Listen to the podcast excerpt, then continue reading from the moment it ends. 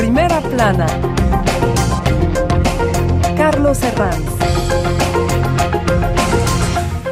Bienvenidos en Primera Plana, un programa de Radio Francia Internacional y de France 24, esta semana con una edición especial navideña en la que vamos a repasar los temas que han marcado 2023, también los personajes, y además nos vamos a preguntar si hay que hablar de política en la mesa navideña o si esto puede traer conflictos. Para ello nos acompañan 5 invitados, 3 en esta mesa, que ya les presento. Sarai Suárez, periodista independiente, bienvenida. Gracias, ¿qué tal? Silvia Celi, excompañera de Refi, que trató las rúbricas de sociedad, consumo y moda, bienvenida.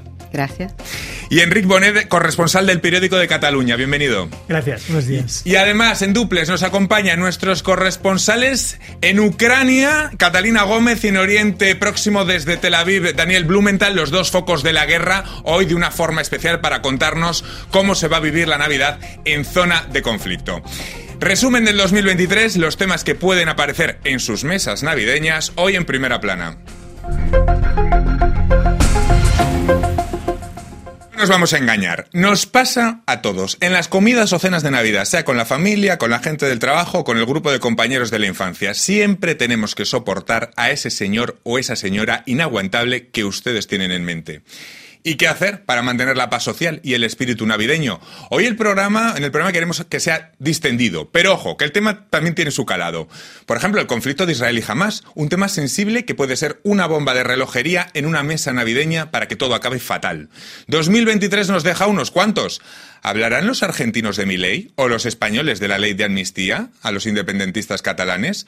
Hoy nos preguntamos también si la polarización que viven muchos países de América Latina también acude al mantel. Sociología navideña. Repasemos la prensa de algunos asuntos que han marcado 2023 y que pueden estar en sus mesas. The Guardian. El mundo se encuentra deshonrado a propósito de lo que pasa en Gaza. Esta otra portada del diario Liberación retrata esa destrucción que ha marcado los últimos meses. The Week se pregunta por el futuro de Trump, prisión o vuelta a la Casa Blanca. La Nación, Milei presidente. Otra protagonista del año que se nos fue, Tina Turner, simply the best, decía The Sun. Time ha elegido a Taylor Swift, persona del año. Y a todo esto, Cosmopolitan dice haber creado la primera portada de prensa vía inteligencia artificial. Bueno, compañeros, pregunta sobre la mesa. ¿Debe haber tema tabú en la cena de Navidad por preservar la paz social, la paz en la familia? ¿Hay que ser diplomático o no? Yo creo que se puede hablar de todo. Se puede hablar de todo y se debe hablar de todo. Sin embargo, hay que siempre partir del respeto y del respeto de las opiniones. No quiere decir que yo tenga que estar de acuerdo con lo que está opinando el otro, pero simplemente dejarle hablar y expresarse. Luego hay temas que para mí deberían ser un poco más, por ejemplo, hablar de las personas que no están presentes en la mesa. Eso me parece que es un tema que ya si lo evitas vas a ir un poco mejor por un tema de lealtad, por un tema de respeto al que no está. Si el primo se divorció, no vamos a hablar mal de la esposa que ya no está con nosotros, el tío que no está presente y entonces vamos a todos a entrar allí en grupillo a hablar mal del que no está. Eso es algo que podemos evitarlo y nos va a ir mucho mejor en la cena de Navidad. Tomen nota, vamos haciendo el manual de la cena navideña para que todo no estalle por los aires. Silvia, ¿hay que hablar de todo? ¿Libertad de palabra o diplomacia por la paz familiar? Yo apuesto por la diplomacia. A mí estos temas de religiosos o políticos, por ejemplo, hay en las familias gente que está a favor de Trump y otros a favor de Biden, y si esa gente no es familia de uno y el 24 es una fiesta familiar, ¿por qué hay que estar hablando de esa gente? No, yo creo que uno debe hablar de gastronomía, ver los regalitos, lo que se ha hecho en el año. Temas soft, temas... Sí, y comer. Y comer. Comer. Ante un tema complicado, complejo, lo mejor es... copita de vino. Otra copita de vino. Claro, eso es muy buen recurso. Poner musiquita. Hay temas que si salen, sin duda, estoy pensando, el conflicto de Oriente Próximo es un tema que puede aparecer perfectamente en la cena y que seguramente acabe mal. Milei para los argentinos, que lo tenemos muy reciente. Y en el caso español, Enric, la ley de amnistía, que recordemos viene del Prusés de 2017, que ya provocó muchas broncas aquel año. En ese momento, ya en 2017, ya se habló mucho de familias, si se dividían o no. Yo creo que en España también un poco la sociedad en general está un poco cansada del espectáculo político, ¿no? Porque hablábamos mucho de la crispación en la sociedad, que existe, pero luego es verdad que a menudo hay una irresponsabilidad política, ¿no? En cómo canalizar este tipo de temas. Por ejemplo, en el caso de Oriente Próximo me ha parecido evidente que ha habido una irresponsabilidad, en el caso de Francia, de la clase política en general, que ha crispado más la sociedad por un conflicto, ¿no?, que pasa a miles de kilómetros. Yo creo que, en general, las cenas de Navidad, a mí me parece que es importante hablar, que se hable de todo, y que haya un poco temas picantes, incluso temas más profundos. A mí me parece mejor eso que no hablar solo del tiempo o del fútbol, y soy el primero que me gusta hablar del fútbol.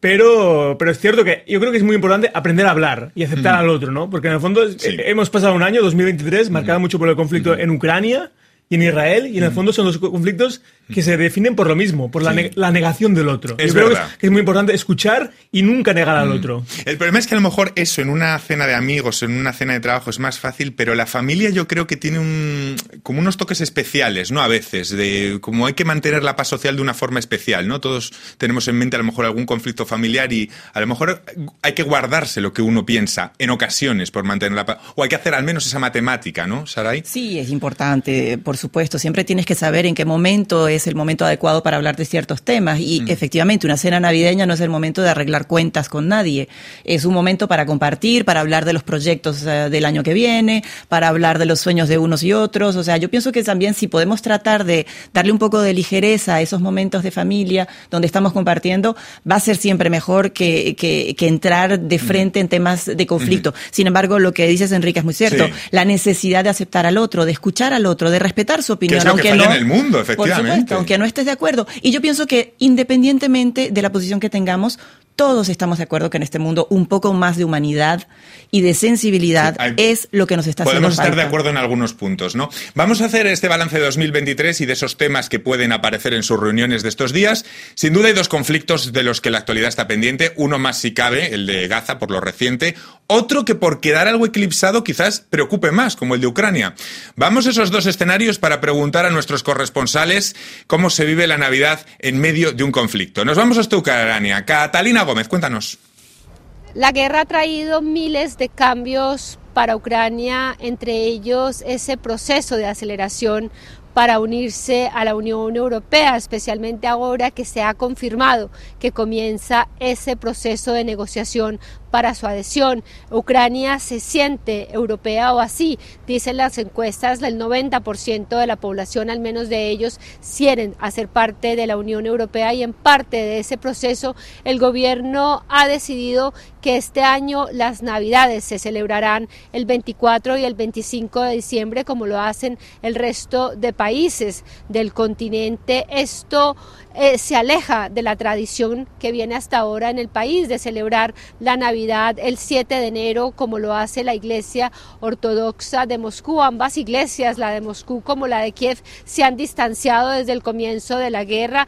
La Iglesia ucraniana es ahora independiente y eso también trae consigo la celebración de la Navidad. Este es un pequeño mercado donde se venden árboles de Navidad, esos pinos tradicionales, y en algunas plazas centrales de la ciudad se han levantado árboles de Navidad, pero todo en muy bajo perfil para recordar la guerra, para recordar a quienes combaten en el frente de batalla, para recordar a quienes han muerto, a quienes están heridos y sobre todo a aquellos que no pueden celebrar en familia. Bueno, es importante Claro, importante discutir que estos días sepamos el sufrimiento de cómo se celebran las Navidades en otras partes del mundo.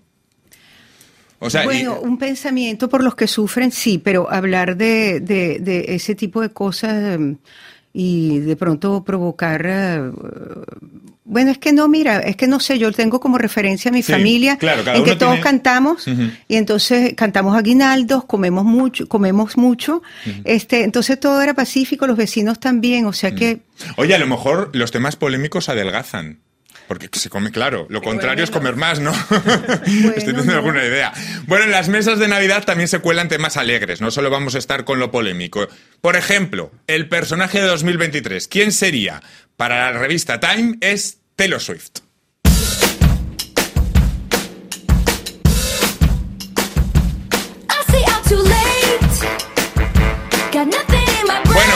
Un artista que mueve mareantes cantidades económicas, hay artículos de prensa, bueno, 1.300 millones de dólares ha generado su última gira. Es impresionante lo de Taylor Swift. No sé si consideran justa la elección de Time de Taylor Swift como el personaje del año, Silvia. Ah, yo sí la considero justa. Primero que esa muchachita, porque, bueno...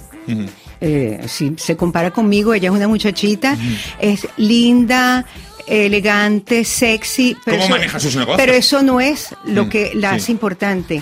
Lo que la hace importante es que ella, cuando grababa todos sus discos, los managers le quitaban todo. Y entonces un día ella dijo, pero ¿por qué? Yo no gano nada y soy yo quien trabaja. Y decidió grabar nuevamente todos sus discos, todos. Y le dijo a sus fans, que tiene muchos, no escuchen los discos que yo grabé antes, escuchen los que grabé de nuevo ahora. Y ella, más que artista, es una empresaria. Impresionante esa historia. Ella misma, mira, hay el mercado musical y está ella, que es por sí misma una marca. Enric, ¿quién sería para usted el personaje de 2023? Yo diría que para mí Margot Robbie, la actriz y productora australiana de Barbie, porque me parece que sin duda Barbie ha sido la película del año, sobre todo por su, más allá de la calidad cinematográfica, por la repercusión social. Y también, bueno, me parece interesante de Margot Robbie, de que ella se posicionó a favor de la huelga de los guionistas en Hollywood, que fue una huelga muy importante, en parte relacionada con seguramente con el gran fenómeno del año, que ha sido la inteligencia artificial. Exacto. Y esa huelga muy larga, y de hecho este año en Estados Unidos y huelgas que tuvieron repercusión mundial fue la de los guionistas y luego también la del automóvil. Exacto. Pues por eso me parece que Margot Robbie, un personaje muy que permite, que explica muchas cosas de este año, y ha sido uno de los grandes personajes del año. Sarai, para usted, portada de personaje del año. Sí, para mí no sería un individuo como tal, sino que pienso más en las personas que se quedaron, en aquellos que no han podido huir del conflicto, de una situación bélica, de una situación devastadora a nivel ecológico, etcétera. Para mí, todas aquellas personas que resisten, que se quedan allí, y lo vivo de cerca por mi país, Venezuela, todas aquellas personas que siguen allí dando la batalla, que siguen resistiendo, que siguen construyendo país, que siguen tratando de levantar lo que queda, para mí esas personas merecen el reconocimiento este año en particular, más allá de un personaje. Otros años ha sido muy evidente, Malala, un presidente en particular, pero este año yo siento... Zelensky fue en 2022, recuerdo. Exacto, yo siento que este año esas personas que resisten, para mí, merecen todo el respeto y el reconocimiento. Silvia, ¿para usted? El personaje del año, pues María Corina Machado, mi compatriota, porque... ¿En Venezuela? En Venezuela, porque ella lleva años luchando... tuvo muchas dificultades porque la gente la veía como alguien de la alta sociedad o mujer... Eso cuenta, y resulta que ha logrado imponerse, y bueno, ahora le toca un camino muy difícil porque nadie sabe si no la van a bloquear. ¿Ustedes tienen alguna tradición especial de Navidad de sus países o regiones?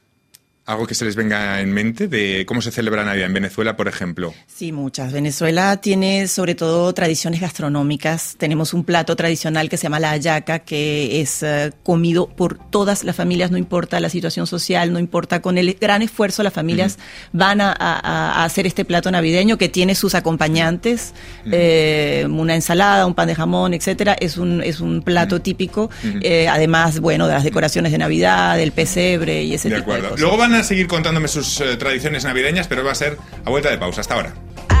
RFI, la selección del mes. Les Amazones de África.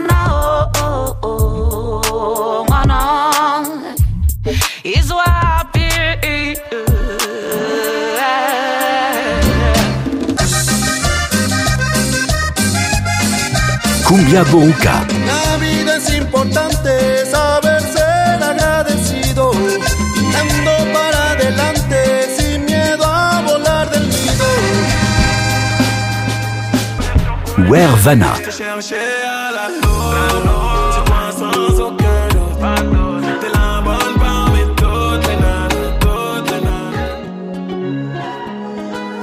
RFI, Seguimos aquí en Primera Plana esta semana con una edición especial navideña en la que hablamos de, bueno, si la política se puede colar o no en la mesa de Navidad, si es polémico o no, y hablamos de alguno de los episodios de la actualidad que nos brinda este 2023 y también de los personajes que nos brinda 2023. También de las tradiciones, nos hablaba Sarai de algunas de las tradiciones de Venezuela y bueno, nuestra compañera Silvia Celi nos ha traído hoy al estudio una de ellas. Cuéntanos, Silvia.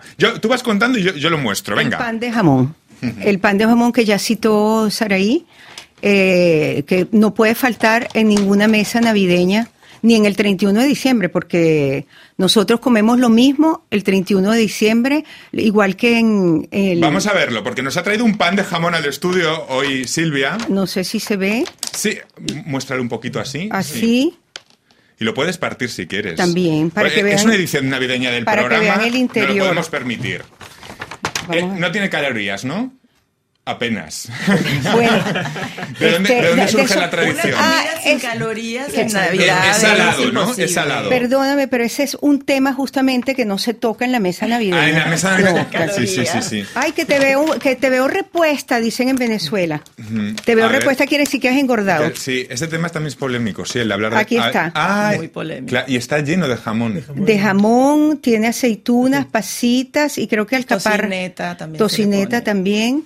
Es una delicia, después probaremos. Luego lo vamos a probar. En Cataluña, San Esteban, los canelones, ¿no? Exacto, los canelones. Y bueno, y luego en general en España, el turrón y las uvas de Año Nuevo, que esto es una brillante aportación española, ¿no? Luego vamos a probar el pan de jamón, pero antes vamos a avanzar con algunos de los personajes de 2023, porque está el capítulo de los que se nos fueron en 2023.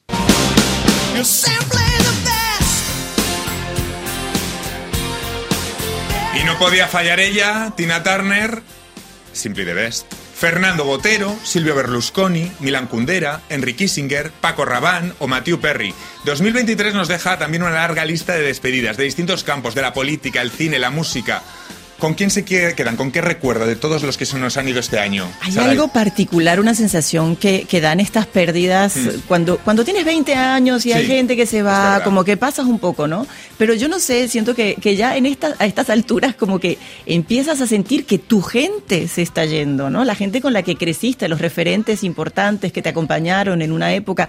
Y eso de verdad te hace preguntarte cosas. Porque cada vez caen las bombas más cerca, ¿verdad? Ciertamente. Es tremendo. Así que allí hay una reflexión interesante para hacer en la mesa y mantener la paz justamente en la familia. Eso, yo creo que eso nos une a todos, ¿verdad? Ciertamente. Silvia, de todas las pérdidas de 2023, ¿alguna que evocar? ¿O Enric? Bueno, hay muchos porque también hay familiares, etcétera, pero... Paco Rabanne, para usted que ha tratado moda, la rúbrica moda. No, Paco Rabanne, que además yo veía mucho, aunque nunca me le acerqué por respeto, porque él tomaba sol en la playa de Endaya. Uh-huh. Y se sentaba en una sillita con una bata negra y uno lo veía de lejos y a mí me provocaba a veces, yo me llevaba mucho el grabador en las vacaciones.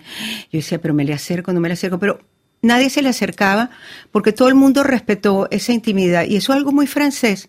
Por ejemplo, en la isla San Luis, que hay tantos VIP, tantos artistas y todo, allí vivió el del MT, ¿cómo que se llama? Y ellos iban a tomar café y tú los veías y nunca te acercabas. Paco Rabanne. ¿Alguien, Enric? Sí, yo me quedaría con Kissinger, ¿no? El gran... Sí.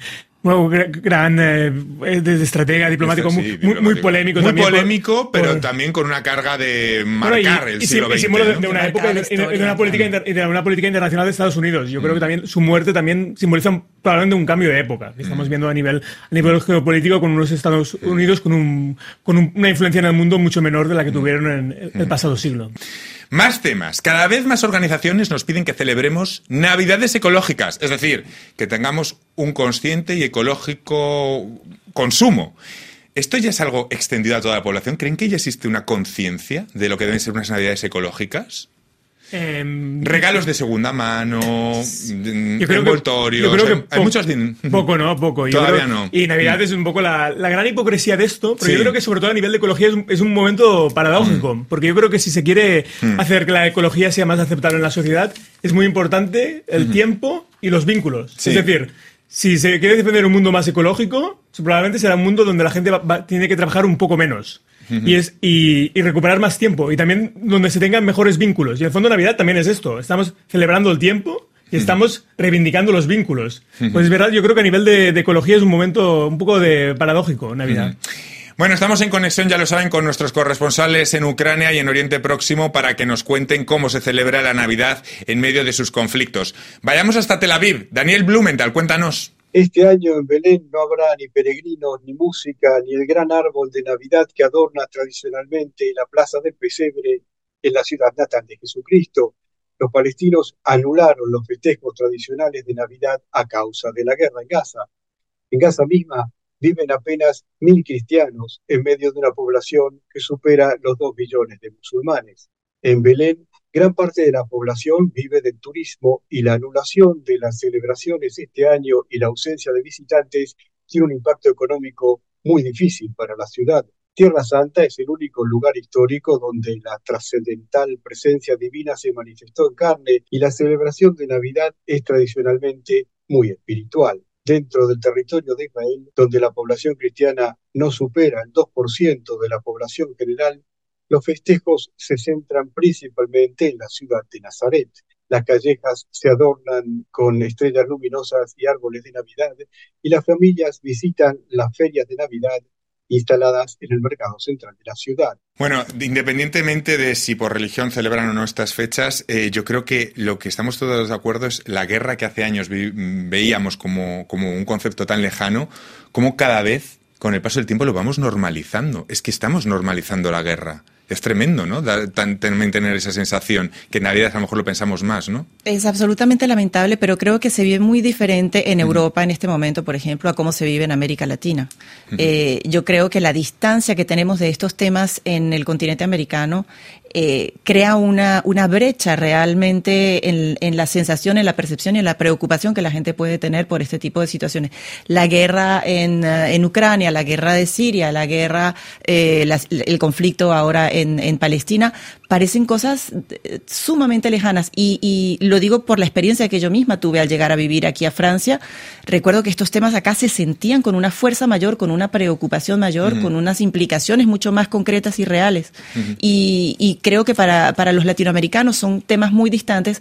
Además, las propias preocupaciones de cada país en América Latina, sus propios conflictos, sus propios dilemas, pues hacen que este tipo de conflictos parezcan mucho más lejos. Sin embargo, son conflictos humanos que nos deberían tocar a todos, y una vez más la humanidad, la sensibilidad hacia esas dificultades del otro deben prevalecer. Bueno, antes hablamos de la perspectiva ecológica, pero también está la perspectiva de género en Navidades. Hay una carga mental invisible para las mujeres. Sondeo de IFOP de hoy mismo, 62% de las francesas considera tener que resolver más tareas, regalos, comidas, etcétera, que sus parejas. Punto importante, hay una carga mental extra de tener que sacar las Navidades adelante con éxito, es decir, sin decepciones, ni de los niños por los regalos, ni de peleas en la mesa, tarea invisible que cae encima de las mujeres, esa carga invisible, ¿no?, que muchas veces los hombres no saben ver. ¿Qué les parece este asunto? Eso depende.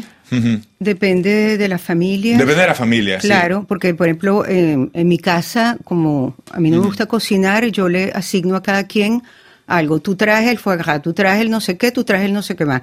Y tú traes la champaña y así. Entonces, evito trabajar. Sí que depende, pero es verdad que hay mucha más carga invisible en las espaldas de las mujeres, en este tipo de cosas, siempre que algo afecta, Sarai. Sin duda, yo pienso que eso no es una situación que se presenta en Navidad, es todo el año. Las mujeres vivimos siempre con esa carga invisible que llevamos sobre la espalda y que nos puede pasar factura. Y esa cuestión de éxito, de que esas Navidades no decepcionen a nadie, yo creo que no se perciben igual desde la perspectiva del hombre que desde la mujer, para que desde nada. Un padre que desde una madre, no se percibe igual. No. Enrique. Sí, hay mucha más presión para las mujeres. Mucho más trabajo, y lo que en teoría es un periodo que se dice sinónimo de festivo, de vacaciones, para muchas mujeres puede ser una carga de trabajo muy importante, y esto se debe a porque ese trabajo está muy mal repartido. Lo que hay que hacer es repartirlo mucho mejor Y también, bueno, y también quizás que haya un poco menos de presión familiar, ¿no? Entender que al final tampoco... Lo importante en una comida de Navidad, en una cena de Navidad, es estar juntos. Obviamente hay que comer bien, pero lo importante es estar juntos, estar en familia y compartir el momento. Y sobre todo dejar los móviles fuera de la mesa, porque ese es otro tema. Si ya entramos a la de tiempo que pasamos con el móvil en la mesa, eso sí que es brutal, ¿eh? Pensarlo, Silvia. Eso es lo peor. Eso es lo peor. Y además sucede en una... en todas las casas. En todas partes, en los restaurantes, tú ves parejas cenando en un restaurante no bonito y cada uno tiene el celular y no se hablan. Es horrible. Es tremendo. Sí. El objeto tóxico. Pero además hay algo muy interesante. Cuando alguien pone el teléfono en la mesa o cuando alguien lo toma porque con el pretexto de tomar una foto o lo que sea, todos los demás que están allí van a ir a por el teléfono para sacarlo también y mirar el mensaje y luego te encadenas entre una cosa y otra y es realmente un objeto totalmente tóxico. Es una invitación totalmente a dejarlo siempre, incluso todo el año, fuera de la mesa cuando estamos comiendo, sin duda alguna. Por cierto, no sé si saben que María Carey ya no es la reina de la Navidad. Esta canción, que es el All I Want for Christmas, que siempre ha sido... Bueno, pues ha sido superada en escuchar esta Navidad por Brenda Lee, Rocking Around Christmas, que es una canción de hace muchísimos años. Así que Mariah Carey por primera vez ha sido superada, este villancico. ¿Qué les parece? Pues mira, había que renovarlo. Por cierto, que cada vez hay más artículos en prensa que aparecen escritos por psicólogos sobre cómo sobrevivir a las comidas y cenas de Navidad. No sé si esto es un síntoma que necesitamos un manual de instrucciones...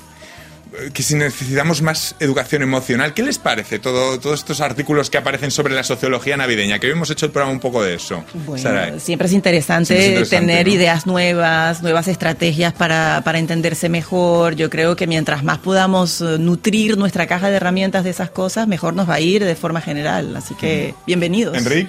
Sí, bueno, y a veces también pienso que a veces esto también es un poco un reflejo de esta sociedad quizás un poco demasiado individualista, que nos lo tomamos todo como muy en serio, ¿no? Sobre todo lo que nos afecta individualmente y el hecho de ir como... Yo creo que cuando se va a una cena de Navidad, una comida familiar, hay que ir a disfrutar tranquilo, intentar ser uno como es y aceptar al resto, ¿no? Y tampoco aquí comerse la cabeza de... Por supuesto, me quedo sin tiempo para más. Vamos a comernos ya el pan de jamón de Silvia, ve partiéndolo porque nos vamos a comer ahora mismo. Estupendo, tiene una pinta estupenda. Suerte. Les deseo una feliz Navidad desde En Primera Plana. Muchísimas gracias por acompañarnos y que les traigan muchísimas cosas, Papá Noel. Bueno, de segunda mano y sin envoltorio, si puede ser. Muchísimas gracias, nos vemos el año que viene en Primera Plana. Gracias.